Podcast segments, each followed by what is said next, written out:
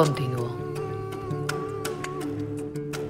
Podcast Festivalu Konvergencie.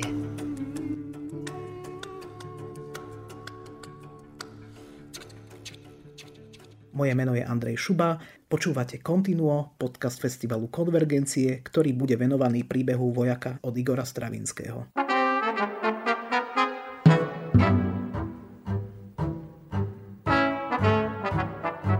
Prašná cesta pole krík, domov kráča vojačík.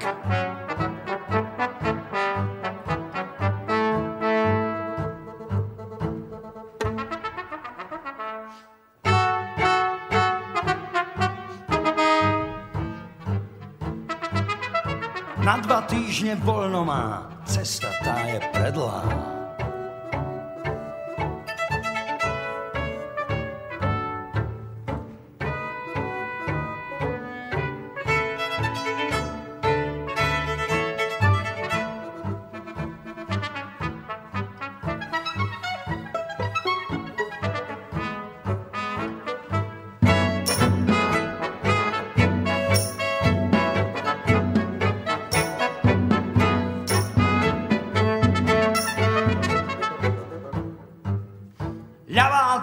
Poďme, ľavá dva.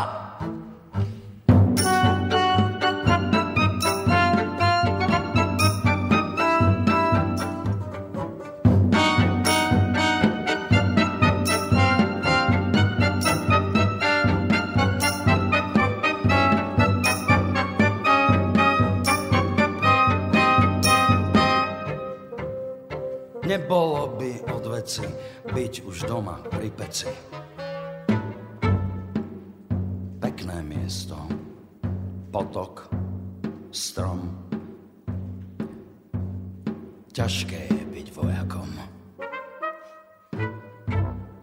Príbeh vojaka je súčasťou príbehu konvergencií už viac než dekádu a vďaka nahrávke, ktorá vznikla minulý rok, ho môžete spoznať aj vy. Takto si na príbeh vojaka spomína riaditeľ konvergencií a producent nahrávky Jozef Lupták to ma nenapadlo v prvom momente, že, že toto sa hodí na konvergencie. Nie, to, to, o tom som vôbec nerozmýšľal. Ja som strašne mal rád v formáte Sujtu, samotnú hudbu, to som poznal ako prvé. A to sme mali úplne na prvých konvergenciách, kde hral Rony Šebesta s Benim Šmidom a s Mikim Škútom. A ja som to samozrejme poznal dávno, poznal dávno predtým, ale keď som to počul vo viacerých nahrávkach, tak som vedel, že toto, toto bol, to bol taký môj tajný sen. Ja som nevedel, či to vôbec vieme toto zrealizovať, lebo to bola pre mňa taká vysoká meta, tak som si povedal, že no tak kto to bude režírovať, kto to bude hrať. No tak, tak som si vedel predstaviť naozaj, akože keď som si predstavil všetkých slovenských hercov, pri všetkej úcte ku všetkým iným, ne, mňa iný nenapadol. Proste napriek tomu, že nejak proste tam vyšiel z toho ten Robert, pretože vie byť aj tým diablom, aj tou princeznou, ako tu už niekto povedal.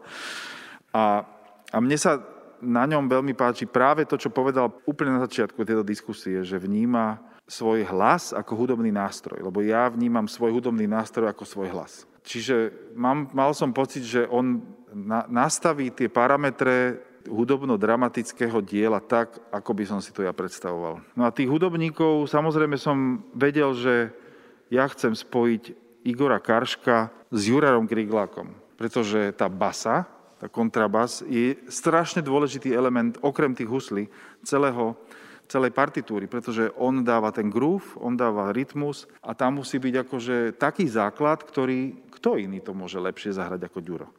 No a na prvej skúške, po prvých notách sa na mňa pozrel Igor, že, že toto je ono.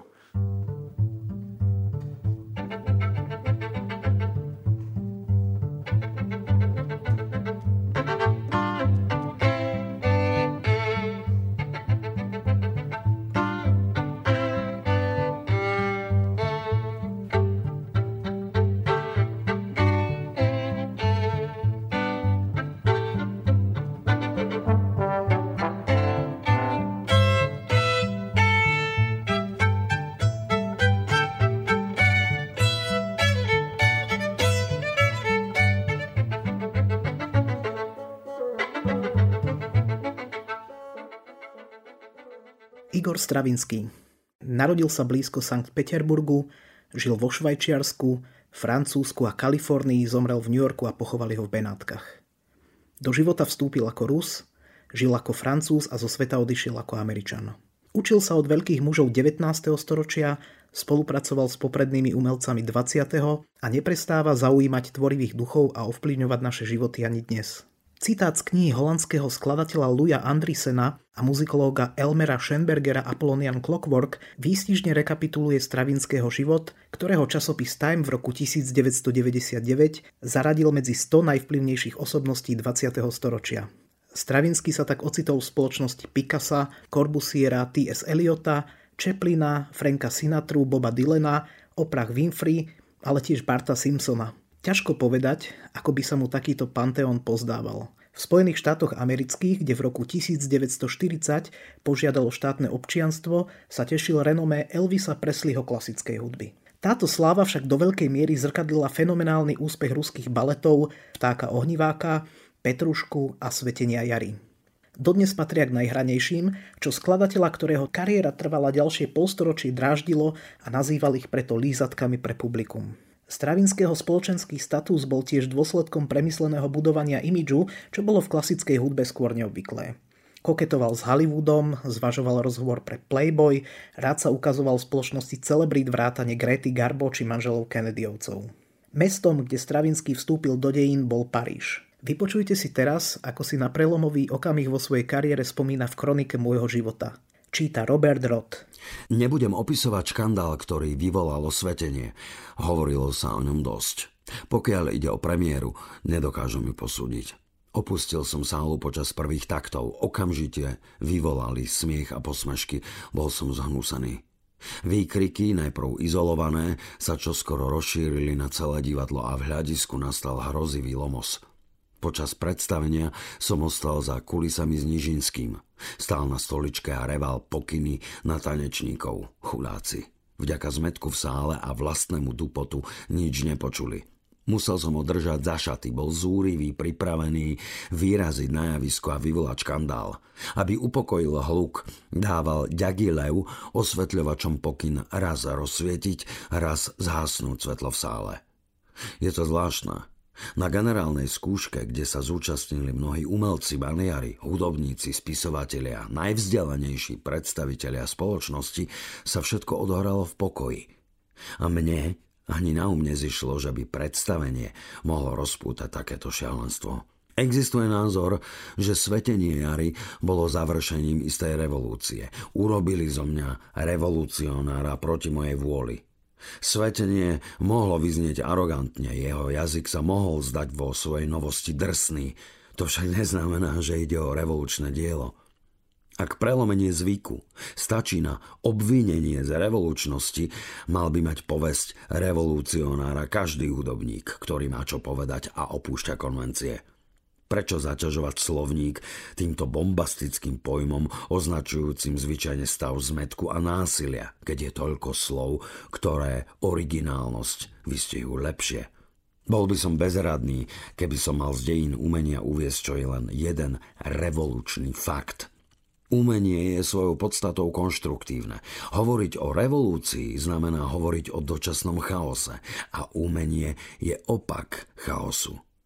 Chápte ma správne, som prvý, čo priznáva, že odvaha je zdrojom tých najkrajších a najväčších činov a to je dôvod navyše, aby sme ju nedávali neuvážene do služieb neporiadku s úmyslom zapôsobiť za každú cenu. Zbytočná krajnosť kazí všetko – poškodzuje najcenejšie objavy a zároveň kazí vkus ich obdivovateľov, čo vysvetľuje, že tento vkus dokáže rýchlo prejsť od komplikovaných vecí k tým najpovrchnejším banalitám. Aby sme v prostredí excesov rozpoznali autentické hodnoty, je potrebné byť obdarený inštinktom, ktorý snoby nenávidia o to viac, že im chýba – Márnomyselne sa chvastajú oboznámenosťou so svetom toho, čo je nezrozumiteľné a honosia šťastím, že sa ocitli v dobrej spoločnosti. Nehľadajú hudbu, ale šokujúci účinok. Som necitlivý na prestíž revolúcie. Hluk, ktorý spôsobuje, nevzbudzuje vo mne nejakú odozvu.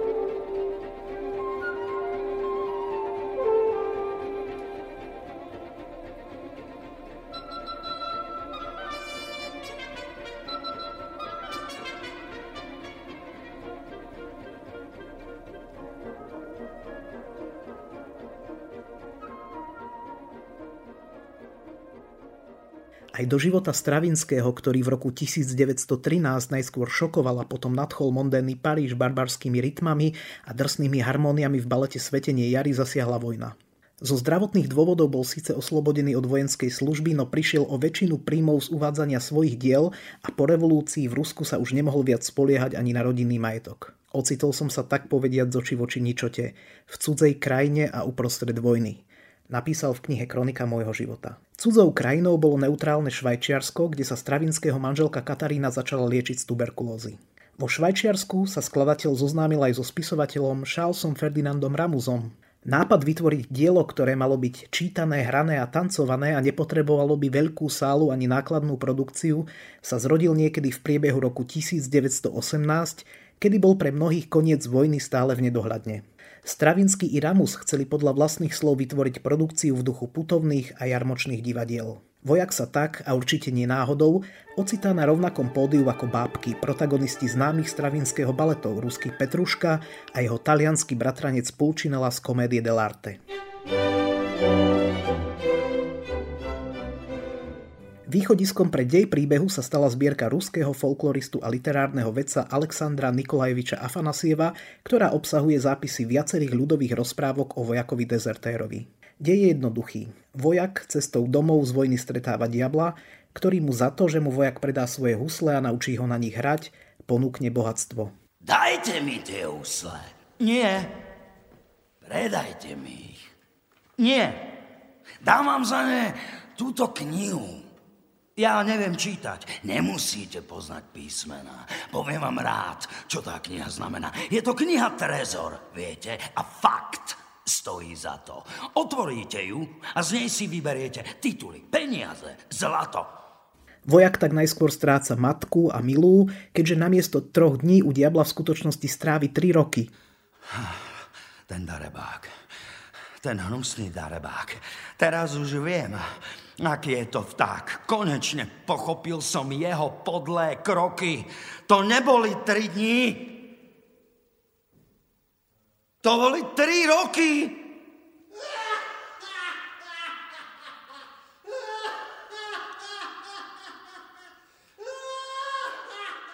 A potom v zhánke za mamonom, ktorého hromadenie mu umožňuje diablova zázračná kniha, stráca i svoju dušu. Opäť ju a husle spolu s ňou nachádza až prostredníctvom lásky k princeznej, no je to šťastie s podmienkou.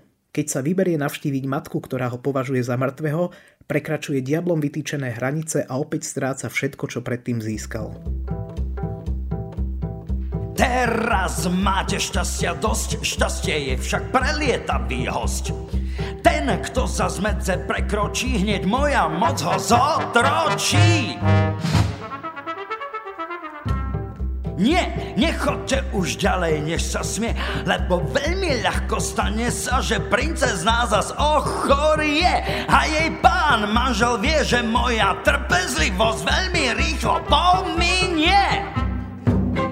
Pôjde tam, kde je žiar a dým, tam zažíva ho už Rím. Nechcíme pridať k tomu, čo máme, to, čo sme mali. Nechcíme byť tým, čím sme aj tým, čím sme boli. A nechcíme mať všetko, na to by sme len doplácali. Jedno šťastie je celé šťastie. Dve šťastia? Chytaj vietor v poli. Tak znie vo vynikajúcom novom slovenskom preklade libreta od Eleny Flaškovej a Jána Štrasera poučenie z príbehu, ktorého zvláštnemu šarmu podľahli a pár rozprávača naštudovali aj popové ikony Sting či Roger Waters. Vypočujte si, čo o literárnej predlohe diela povedali básnik a spisovateľ Jan Strasser a herec dušou muzikanta Robert Roth, ktorý naštudoval úlohy rozprávača, vojaka i diabla takto to poviem, to libreto samo o sebe, keby som ho čítal a nevedel, že je k tomu stravinského hudba, tak by, by mi to až tak strašne veľa nedalo. Je to v podstate rozprávka takého jarmočného typu, je to vlastne forma ruského balaganu, e, jarmočného divadla ruského, ktoré Stravinsky veľmi dobre poznal. A bral by som to tak e, dobre, no. Môžeme tam hľadať tie filozofické presahy v tom, že, že čo prináša šťastie človeku, či peniaze, či, či moc a tak. Ale to je geniálne s tou hudbou Stravinského. Jedine spolu. To proste, samo to libreto by, by, by mi až tak veľa toho nedalo. A sama tá hudba tiež neviem, či, lebo no je to proste spolu. Je to mhm. jednoducho syntetická záležitosť a preto je to pekné.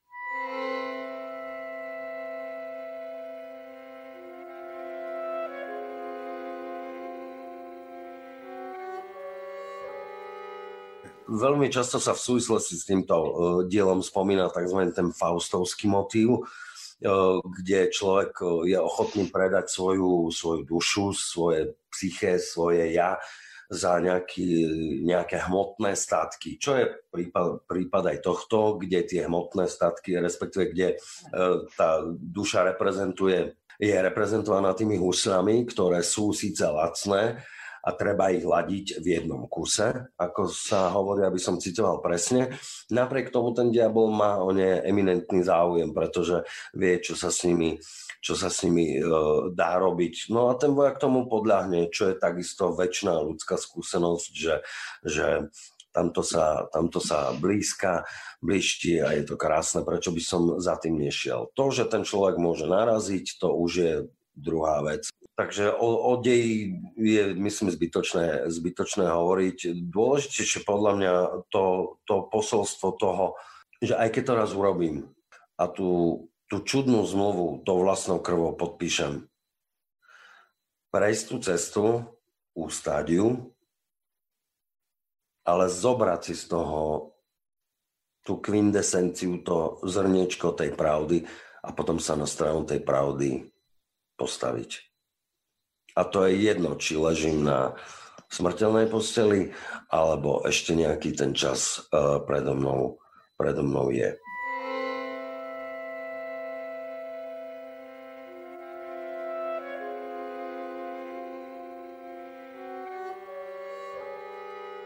Hoci prostredie, v ktorom sa príbehy odohrávajú, je špecificky ruské, situácie, ktoré vykresľujú, city, ktoré vyjadrujú a poučenie, ktoré z nich plinie, sú také všeobecné a ľudské, že môžu osloviť všetky národy.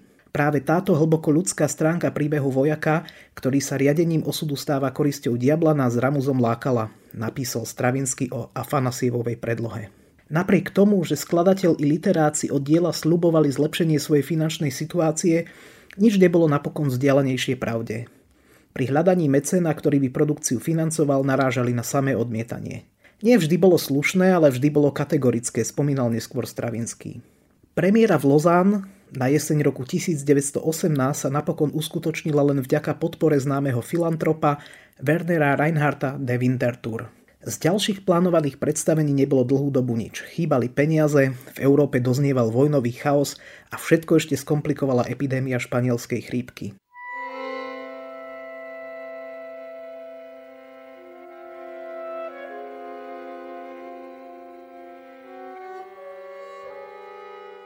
Príbeh vojaka býva často interpretovaný aj ako určitá forma stravinského rozlúčky s Ruskom, po ktorej v jeho tvorbe nasledovalo tzv. neoklasické obdobie. Túto teóriu má potvrdzovať i skladateľov výber hudby, ktorú zveril septetu. Husliam, kontrabasu, klarinetu, fagotu, kornetu, trombónu a bicím. Počas vojakovho putovania za šťastím, ktoré sprevádzajú pochodové rytmy a na vojenské kapely odkazujúci zvuk kornetu a bicích, znejú tiež valčík,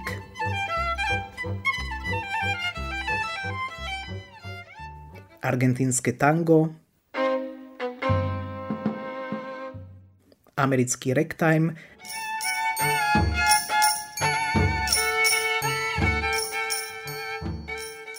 hudobný vrchol diela prichádza v podobe alúzie na bachovský chorál. V jeho dizonantnosti počuť podľa holandského skladateľa Luja Andrisena temnotu vojny najvýraznejšie.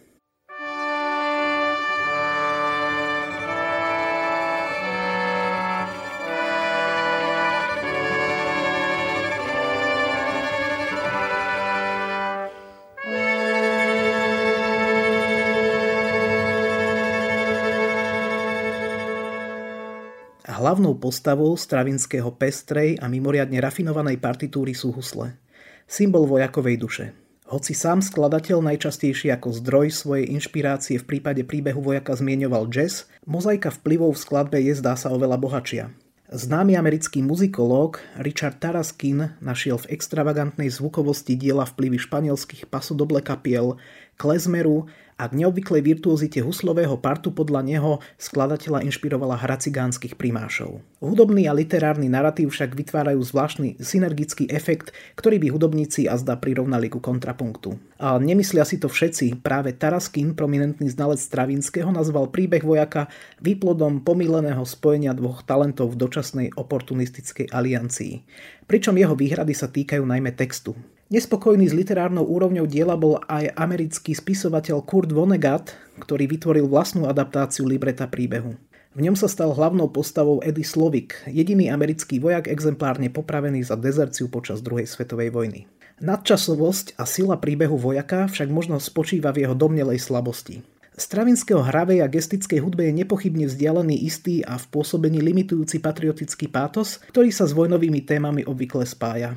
To však neznamená, že výsledku chýba vážnosť. Ako pripomínajú Louis Andriessen a Elmer Schoenberger vo vynikajúcej knihe esejí Apollonian Clockwork, sú skladby, ktoré predstierajú hĺbku, no chýba im skutočná vážnosť a tá sa často skrýva pod zdanlivo jednoduchým povrchom. A to podľa môjho názoru platí rovnako pre žádne rozprávky, ktorý si Ramus a Stravinsky celkom vedome zvolili fiktívnu, no pre mňa v mnohých ohľadoch definitívnu polemiku o stravinského hudbe, jej hodnotách a recepcii viedol s Teodorom Adornom v eseji Improvizácia na počet Stravinského v roku 1991 známy český spisovateľ Milan Kundera. Hudba Stravinského je hudba, z ktorej je hudba vyhostená. Cituje Kundera známeho frankfurtského filozofa a konštatuje a zároveň si kladie otázku. Zvláštne, zvláštne. A šťastie, ktoré z tej hudby vyžaruje?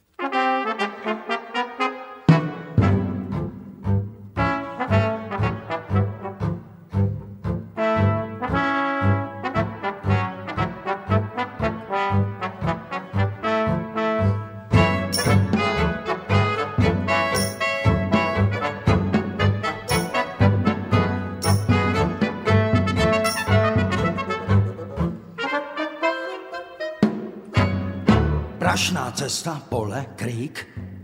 Ďalej kráča vojačik. Kam to takto kráča? Kam? Dlhá púť a on je sám. Cez most ide vojačík. Kam to kráča? Nevie nik. Počúvali ste Continuo, podcast festivalu Konvergencie. CD Príbeh vojaka si môžete kúpiť na e-shope Konvergencii a jeho súčasťou je aj kód prostredníctvom ktorého si hudbu stiahnete v digitálnej podobe.